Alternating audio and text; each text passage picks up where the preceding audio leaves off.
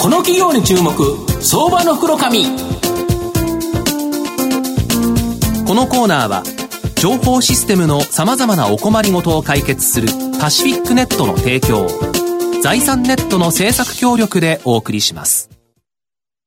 ここからは相場の福の神財産ネット企業調査部長藤本信之さんと一緒にお送りしてまいります。藤本さんこんにちは。毎度相場の福の神こと藤本でございます。まあまさか大納会、はい、2万円すれすれなんていう水準でですね迎えるとは思わなかったという形なんですが、明日から6年、6日休みですよね。そのうちニューヨークは今晩を含めると4回も取引を行う。なんと、1日500ドル上がれば2000ドル上がってですね、えー、第8回を迎えて、第8回ぐわー回帰入を期待してですね、今日は放送したいなと。いうふうに思っておりますので、したいですね、そこでですね、やはり考えなきゃいけないのが何を買うかっていう形なんですけど、はい、今日ご紹介させていただきますのが、証券コード6189、東証一部上場、グローバルグループ代表取締役社長の石橋義忠さんにお越しいただいてます。石橋社長、よろしくお願いします。よろしくお願いします。よろしくお願いします。グローバルグループは東証一部に上場してまして、えー、現在株価903円、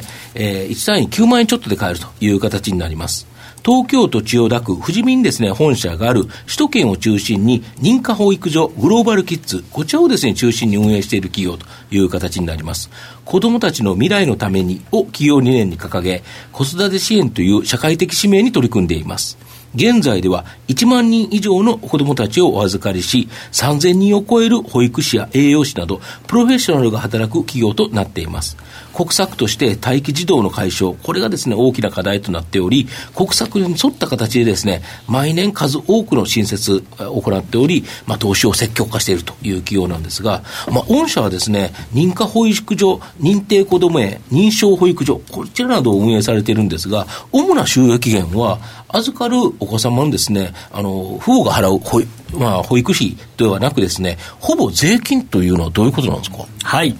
えー、それはですね、あの国からいただく補助金と、はい、あと各自治体からいただく補助金の2本立てになっておりまして、はいうん、その補助金の財源がほぼ税金で賄われていると、そういった状況になっております。例えば0歳児を1人お預かりすると、まあ、場所によって多少違うとは思うんですけど、ざっくりいくらぐらいもらえる約20万円ぐらいですね、の補助金がいただけるような年間240万円が入ってくると、はい、これが例えば1歳児、2歳児と上がっていくと、ちょっと減っていくっていう感じですか？そうですね、うん、あの年齢に応じて職員の配置基準というのが決まっておりまして、うん、なるほど、やっぱり0歳の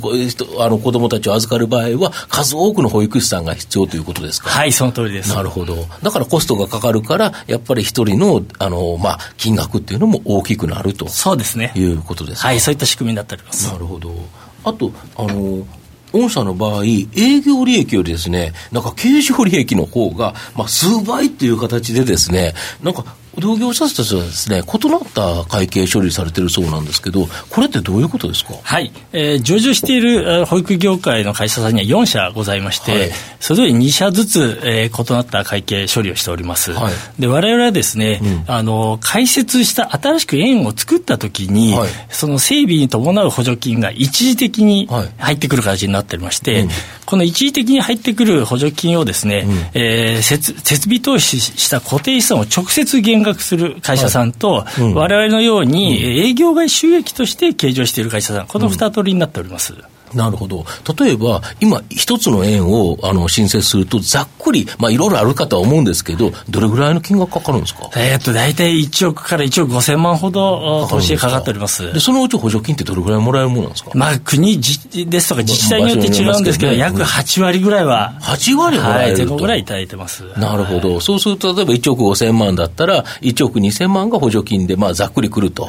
いう形なので、それが営業外収益に乗ると。その通りです。だから、御社としては3000万円の投資で、一つの円ができるという形になるわけですか。はい、で今数多くやってるから、はい、その収益がなんかものすごく上がってるように見えてしまうっていう形になるわけですそうですね。今現在我々新規にどんどん作っておりますので、うん、その一時金が今現在積み上がっているというような状況です。うん、で、御社ですね、保育版のシェアリングエコノミー、はい、やはりあの2018年もシェアリングエコノミーって非常に入ったんですけど、来年以降もこれものすごくですね、大きな相場テーマになるのがシェアリングエコノミーだと思うんですが、これの保育版、円マッチってっていうのに注力されてるんですけど、これ、どんなものなんですか？はい、えー、昨今、新しくその企業指導型保育園というタイプができまして、はいはい、え企業さんの社員のお子さんを優先的に受け入れるような園になってます、うん、そこの企業さんの枠を、うん、えー、シェアしていこうというようなサービスになっております。なるほど、その保育園に、えー、作ったとしても、全部埋まってる可能性、埋まってない場合があるということですか？はい、その通りです。なるほど、はい、そういうのを企業同士でマッチさせていけば、あのある企業のところのやつはこちらにとかってうまくいけるという感じですか？そうですね。あの、保育園を作っている会社さんもですね、うん、そのきやはり企業さんとつながりっていうのがなかなかなくてですね、なかなかその企業さんの枠を埋めるのに苦労しておりまして、はい、でそれでその保育園事業者さんを我々がネットワーク化しまして、うん、でさらに企業さんですね、うん、保育園を持っていない企業さんもこうネットワークし、それを間に入ってマッチングしていこうと、そういった仕組みになっております。そうすると企業としては、今、働き方改革の中で、一回、まあ、あの、お母さんになって、まあ、えっ、ー、と、休職された方が帰ってくるには、やはり子供を預かってもらわなきゃいけない。はい、という形で、やっぱここ非常に力入れてるんですよね。その通りですね。なるほど。はい、で、力を入れるけど、まあ、空いたり、その都市によって、当然バタバタであるから、まあ、それを埋める作業というのが、今までだったらできなかったのが、御社を使うと、これ非常に有効ですよね。はい、その通りですね。はい。なるほど。あと、あの、待機児童が、例えば、まあ、どんどんとこれ新設していくと、まあ、少子化も進んでいるので、どこかでですね、やはり待機児童って解消されるんじゃないかなと思うんですけど、で、実際に地域で今後は、この数多い保育所、保育園が、まあ、園児の取り合いになるという可能性あるかと思うんですけど、御社にはあんまり悪材料にならないと思われてるっていうのは、どういうことですか？はい。あの、実際にはですね、うん、親御さんが選ぶ保育園といいますのは、うん、やはり住んでいる近くの保育園と、まあ、そそうですよね。はい、なります。うん、そうしますと、大体3つから4つぐらいの保育園の中から1つ選ぶと、うん、その中で我々の園を一番に選んでいただくという形であれば、我々自身、悪影響なくやっていけると、でそのために我々の保育の質を上げるですとか、我々が多数園をやってる、そうです今、いくつやってるんですか？今、142施設。142もあったら、はい、一つの専門家、本当のスペシャルな専門家を読んで、それをみんなに聞いていただくとか、保育士の方に聞いていただくとか、動画で送るとかできますよね。はい、その通りですね。うん、いろいろな質を上げていく仕組みが、我々で、うん、ならではでやっていけるというふうに考えてます。うん、で、数多くの園って、本当に1円とか2円とか、もう2、もう本当に少数しかやってないところが数多いんですかそうですね、ほとんどがそういった園あの会社さんになってます。そうすると、そこでやっぱり本当のプロの話を聞くとか、その研修をする、教育をするって、なかなか大変ですよね。はい、そうです、ね、御社だと、140も運営されてるから、本部の方で、やはり子ども教育に関しては、今、この人が一番すごいあのプロフェッショナルな人だよっていう方だったら、その方を招いてお話を聞いて、保育士の皆さんにみんなで見てもらうとかっていうことできるんですか、はい。えー、実際にそういったイベントを開催したり、うん、そういった専門家の方と顧問になっていただいて、うん、いろんなノウハウを提供いただいてそのノウハウも入ってくるわけですか、はい、その通りです。そうすると、やっぱり1円、2円やってるところよりは、やはり御社の方グローバルキッズというブランディングと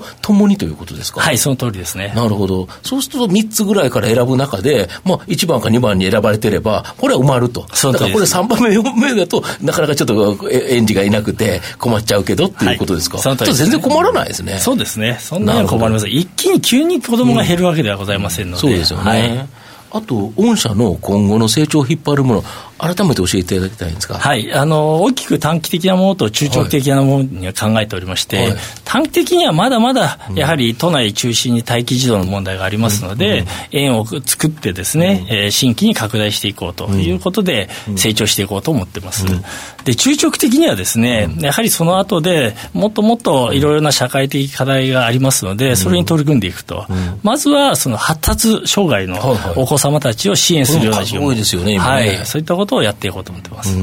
このビジネスも今後大きく広がりますよね。はい、そうですね。そうですよね。あと、御社、グローバルグループという、もう、世界にガツンという名前なんですけど、実は4月からお名前が変わられるとか。はい、そうですね。4月からは、グローバルキッズカンパニーという、はい、えー、名前で、もともとあれ、保育園の園がグローバルキッズというブランドでやっておりますので、うん、やはりそこの名前を使って、より分かりやすく、なるほど。グローバルキッズカンパニーという名前にグローバルキッズを運営しているカンパニー、会社ですよ。っていう、うもういめちゃめちゃ分かりやすい名前に変わるとはい、そうです。いうことですか。はい、その通りです。れからやっぱりガッと成長していくという感じですよね。はい、その通りですね。はい。小野田さんいかがでしょうか？そうですね。あの、私、小学生の息子がいるんですけど、うん、学童保育のニーズがね、非常にあるんで、うんうん、園もそうなんですけども、その後小学生になった後に、うん、多分この辺りも結構重要あるんじゃないかなっていう気がするんですけどはい、そうですね。我々今現在12箇所の学童をやっておりますけれども、うん、学童についても今後積極的に展開していきたいなというふうに思っております。はい。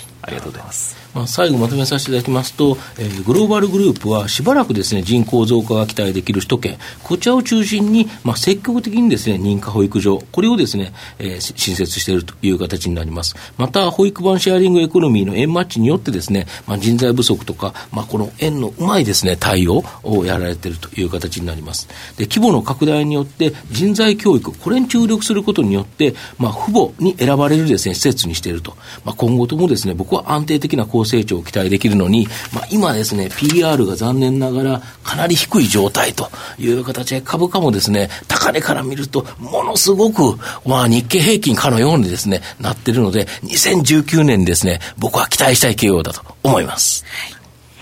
今日は証券コード6189東証一部上場グローバルグループ代表取締役社長の石橋義忠さんにお越しいただきました。石橋さんどうもありがとうございました。ありがとうございました。藤本さん今日もありがとうございました。どうもありがとうございました。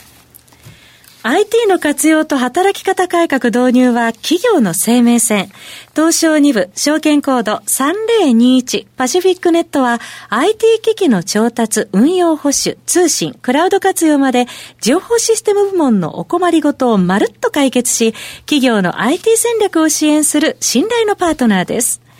取引実績1万社を超えるスペシャリスト集団、東証2部、証券コード3021パシフィックネットにご注目ください。